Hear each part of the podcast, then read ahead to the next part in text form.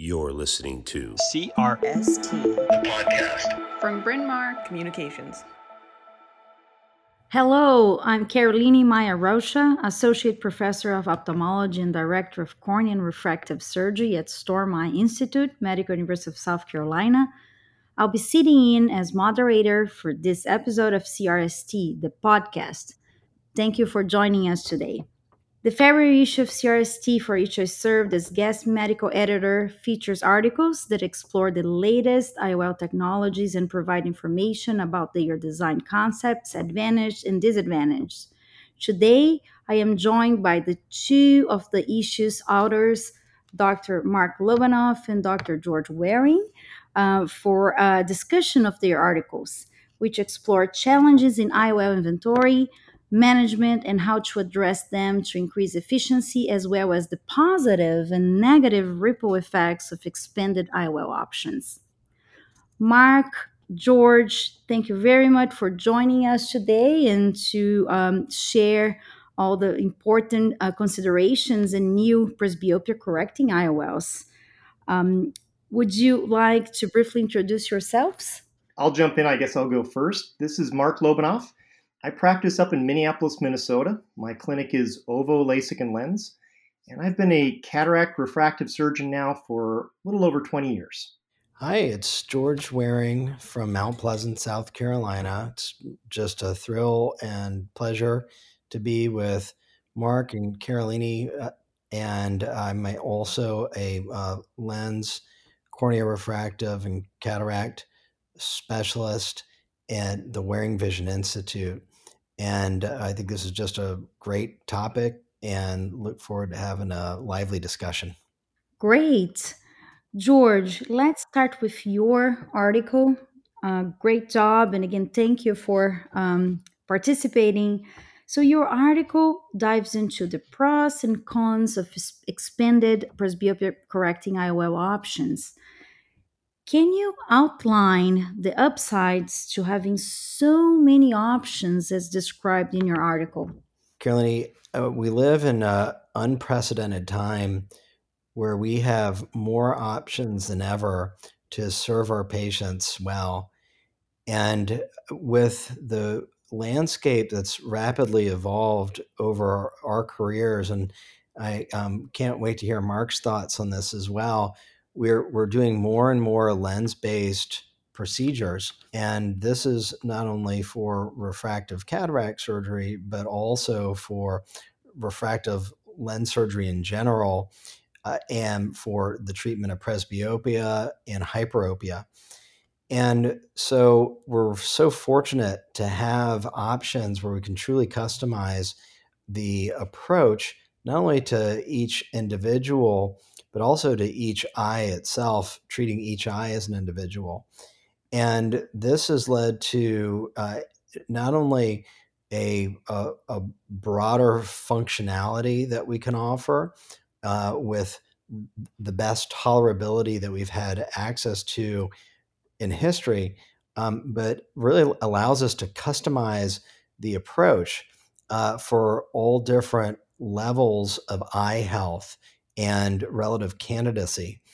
And so this is just a really wonderful time to do what we do and be able to deliver the outcomes that we can deliver.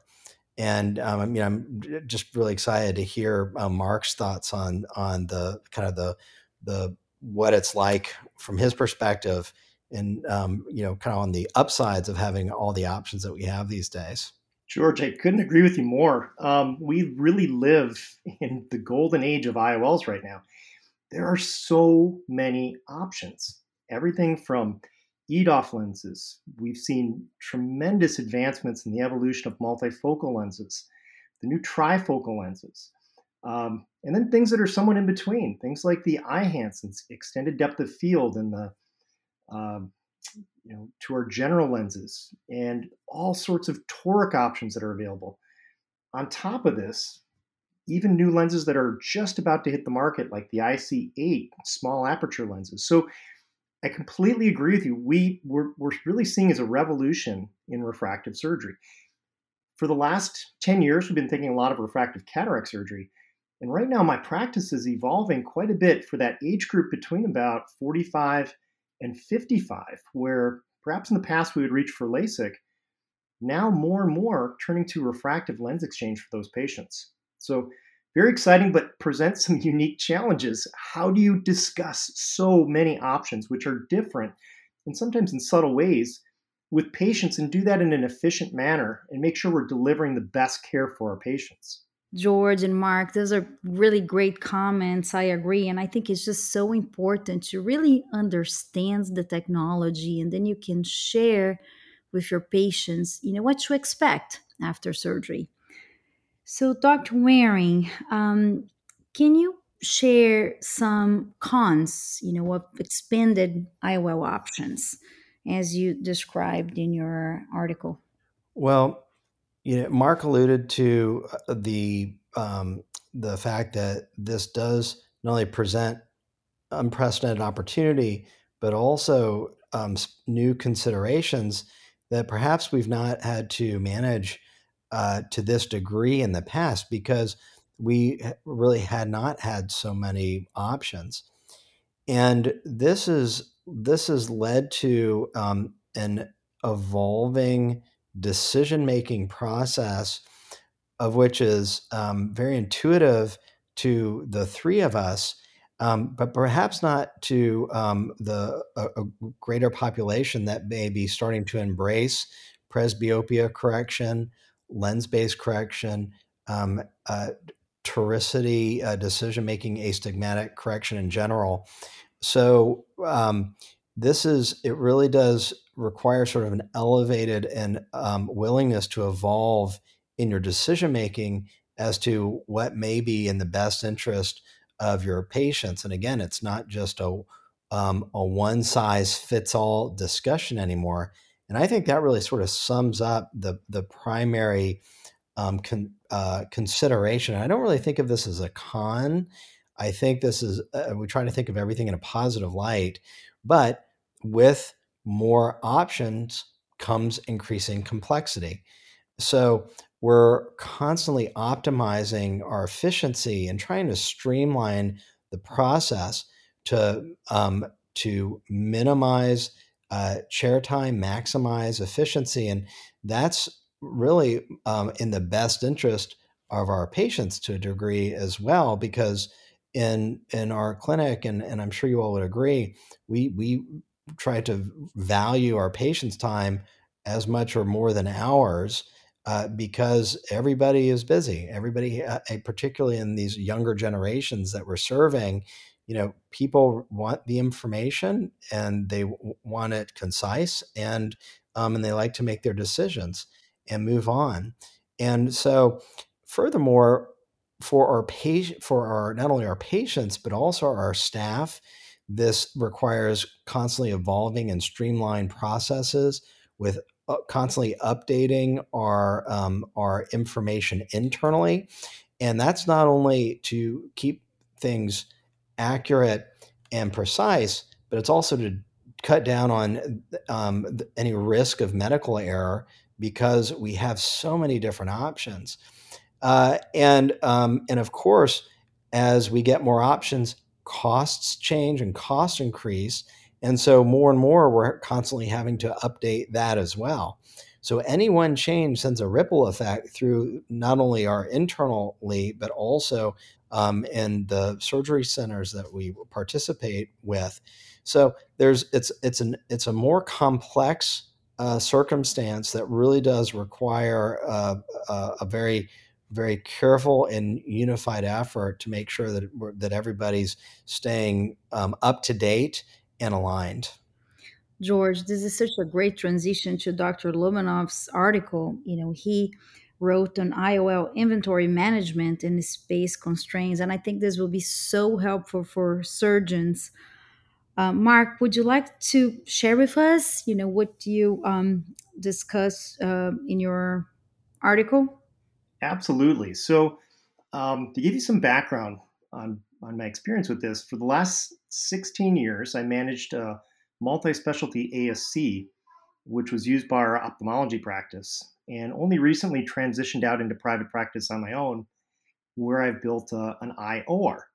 So I'm, I'm very familiar with the processes that take place both in an ASC setting and in an IOR.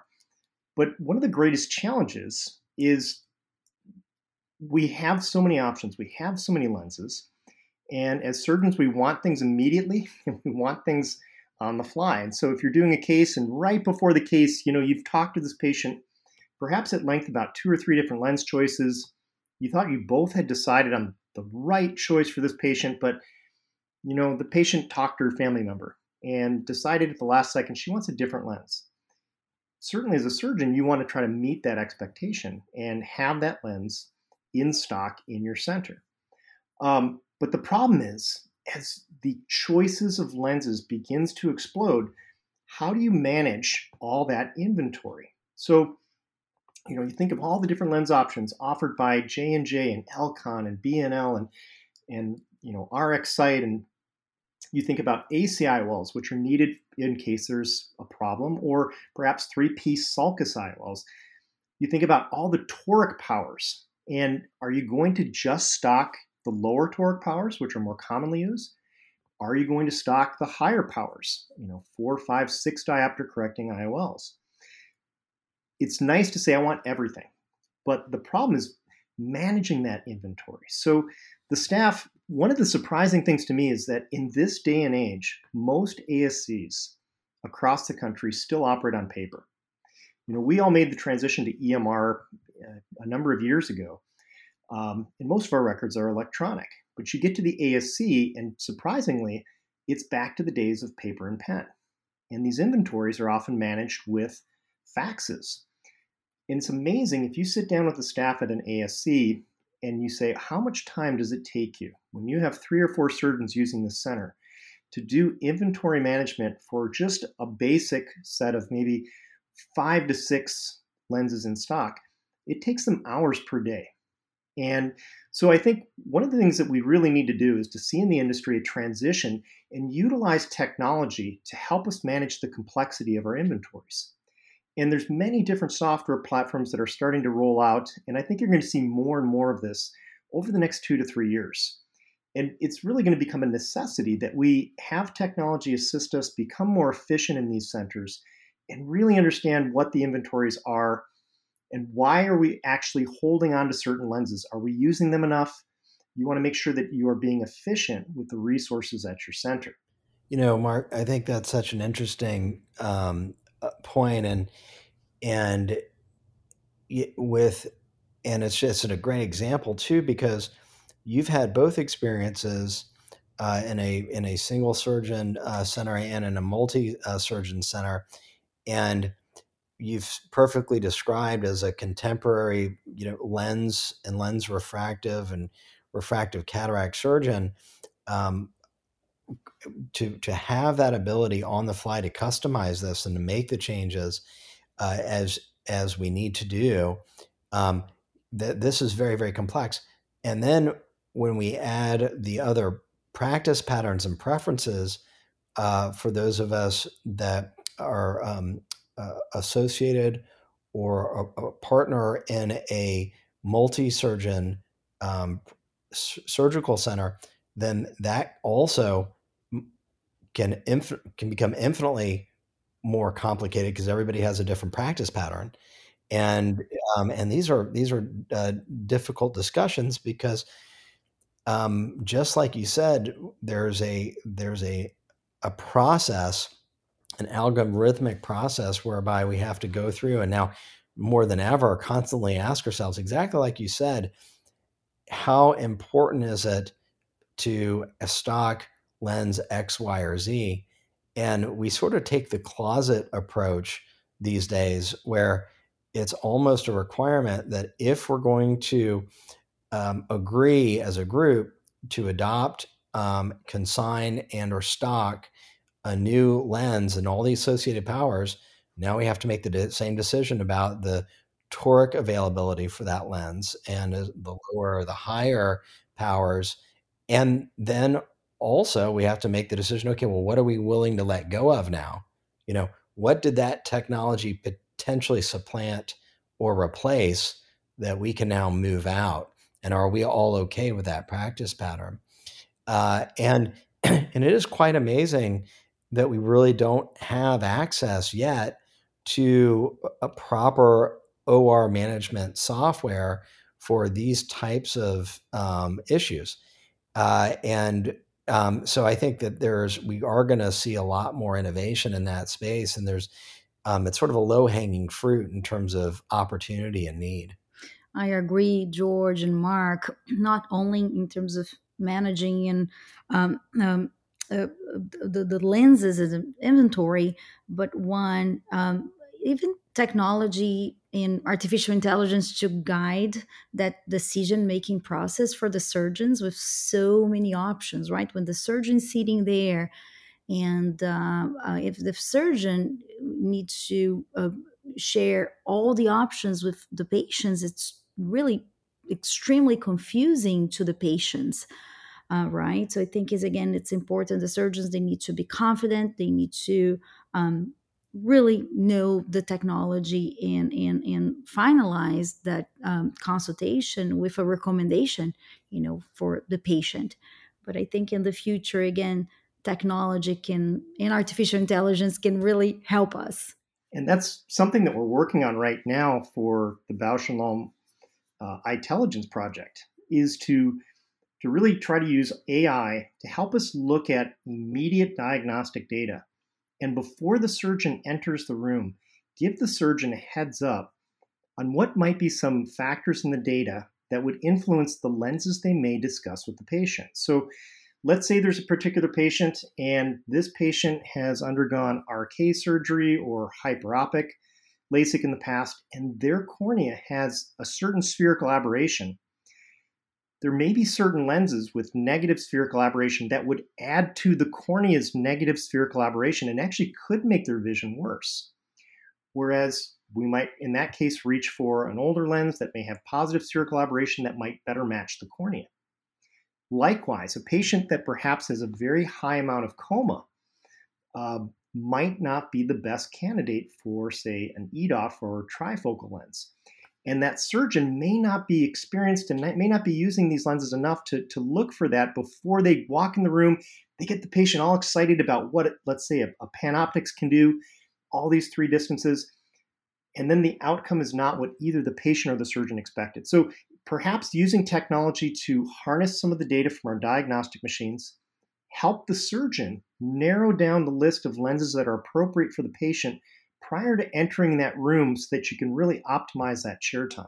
This is fantastic, right? And of course, we can add a person's uh, patient's personality, yes. daily activities, hobbies. Uh, that will be really great to surgeons and George, patients. Do you do you guys employ a uh, say a questionnaire that the patients fill out, or do you give information about certain lenses prior to the day of their preoperative exam? You know, Mark, um, our, our practice is somewhat unique in that um, we uh, provide information on the services that we provide in advance um, virtually, but we've made a decision um, to somewhat uh, create more of an outcomes based experience and not a technology based experience.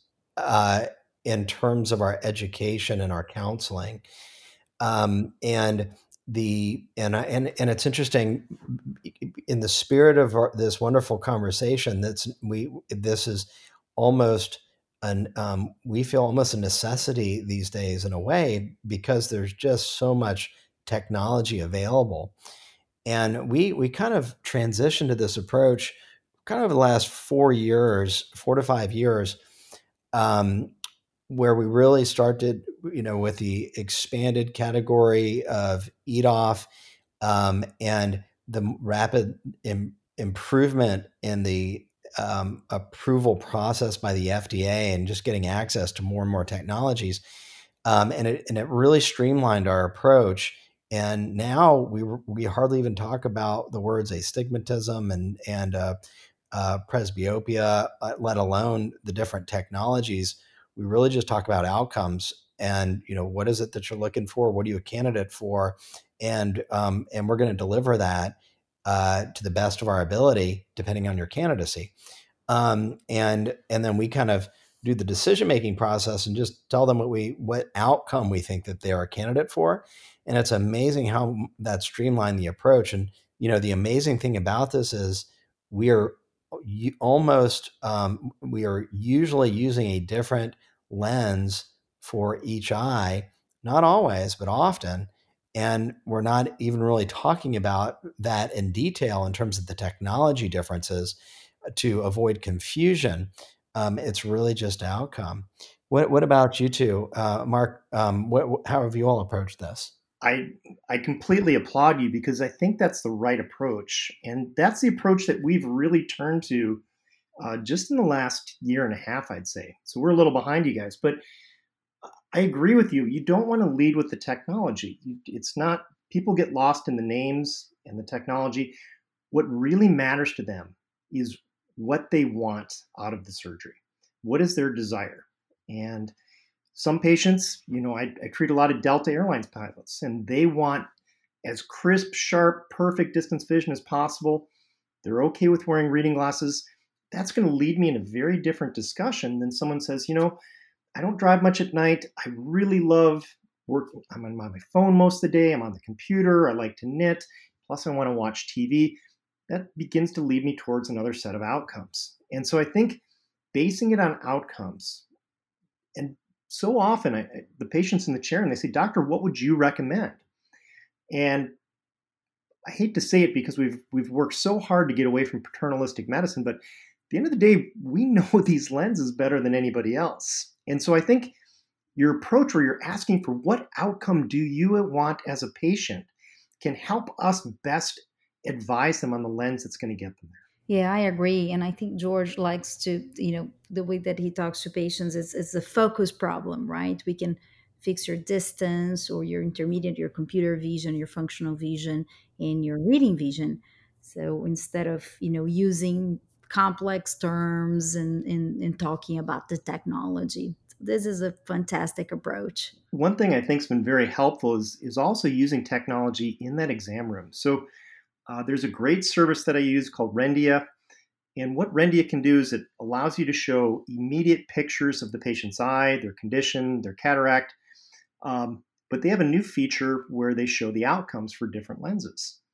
And I find it's it's so much more helpful to show the patient sort of a ring around a car headlight at night uh, to talk about the glare and then show them what a different lens might look like people can grasp that, I think, a lot better than using these big terms uh, that we had used in the past. So that visualization tool right there in the room, I found has been very helpful. So, Mark, I worked in the past with a very fancy device that we used to call adaptive optics that you can actually simulate vision and aberrations and outcomes. And um, there was an, a bench optics, huge devices, but now those devices are compact and and uh, coming up hopefully soon you know like simulators that you can use in clinic um, and it would be great with patients with dysfunctional lens someone with not like a dense cataract that you can really show the patients you know real time um, outcomes of correcting distance vision only or EDOF lens or a trifocal lens um, so I think that for the future, I'm excited about um, uh, visual simulators. That would be fantastic.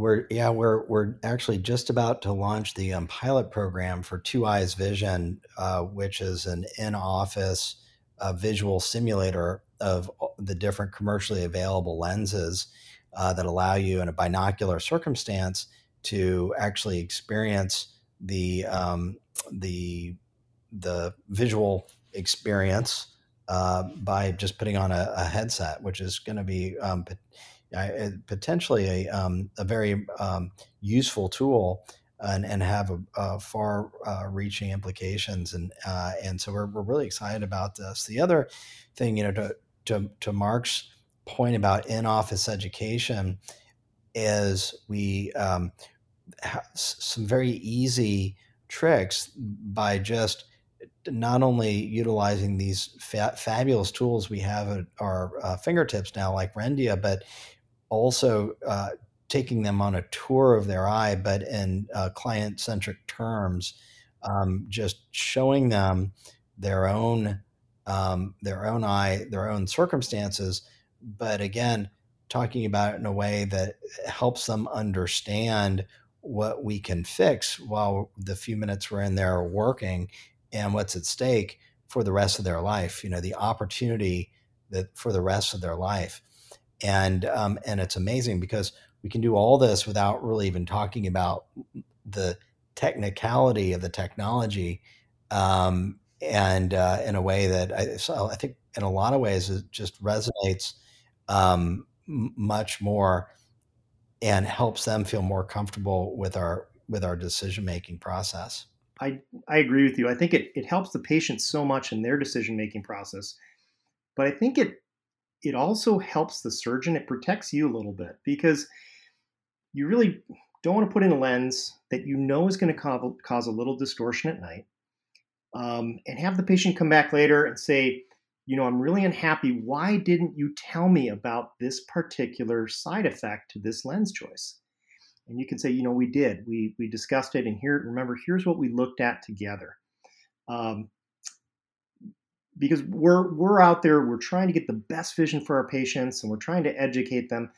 Um, but sometimes you know we're covering a lot of material. Patients can forget a little bit. And it's important for us to be open and honest with what can these lenses do? Some amazing things but they are not perfect. We're not making a patient 20 years old again.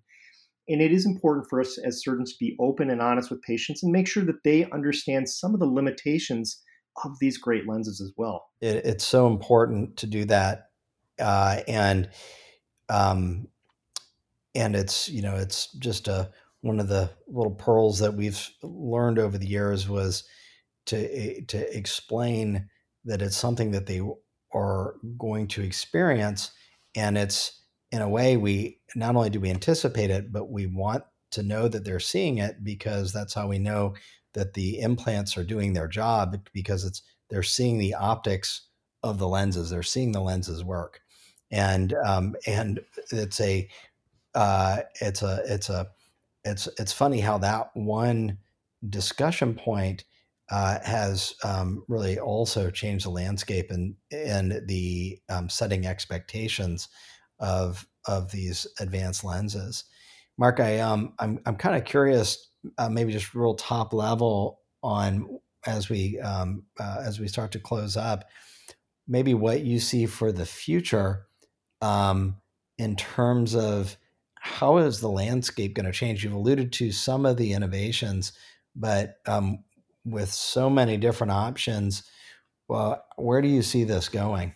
Well, I think for one, we've got some great software tools that are available now and coming out in the next year. So, you know, Zeiss really led the way with Veracity, and now Alcon's to be getting into the field with their digital health solutions, Bausch and Lomb with their intelligence.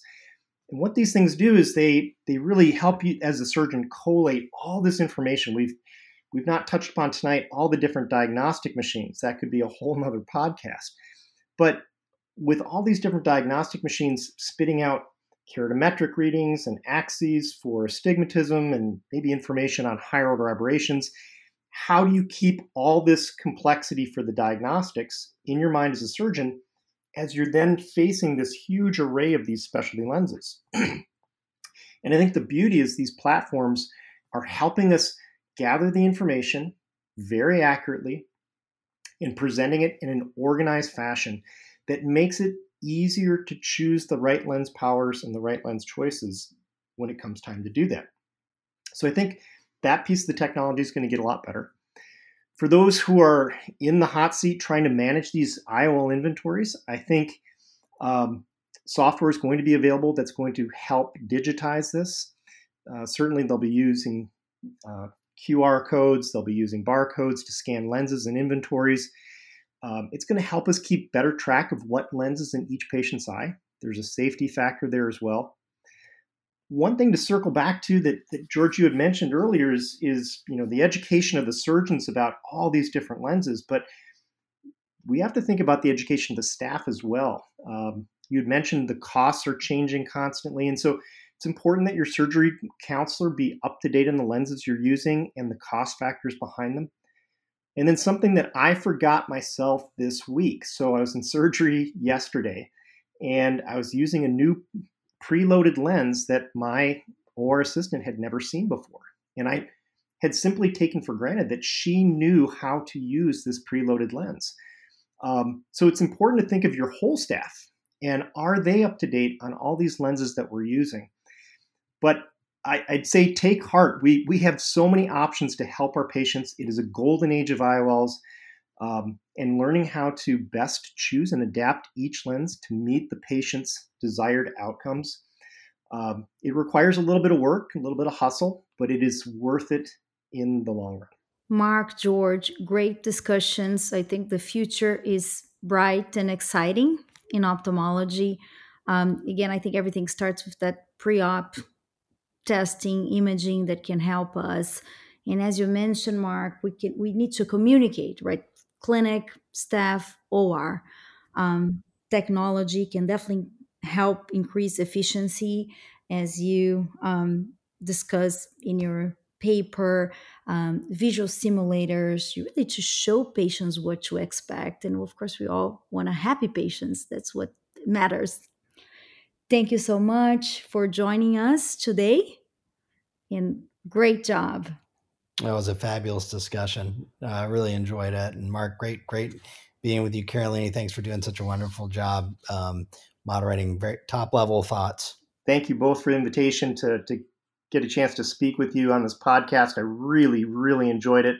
And uh, I I, have learned a few pearls tonight uh, that I'm going to be taking back and putting to use as early as tomorrow. So thanks, everybody.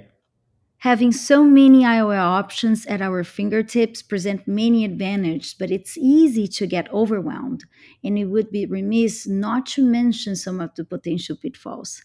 Drs. Lobanoff and Dr. Waring, thank you so much for joining me to discuss your articles from the February issue of CRST. Efficient IOL inventory management will only grow increasingly important as the available options continue to expand, as will the importance of educating yourself and your patients about the pros and cons of the latest presbyopia correcting IOLs. I hope that this episode and the February issue of CRST can be a guiding light in this regard. I'm Karolinne Maia Rocha, and this has been CRST, the podcast. Thank you for listening.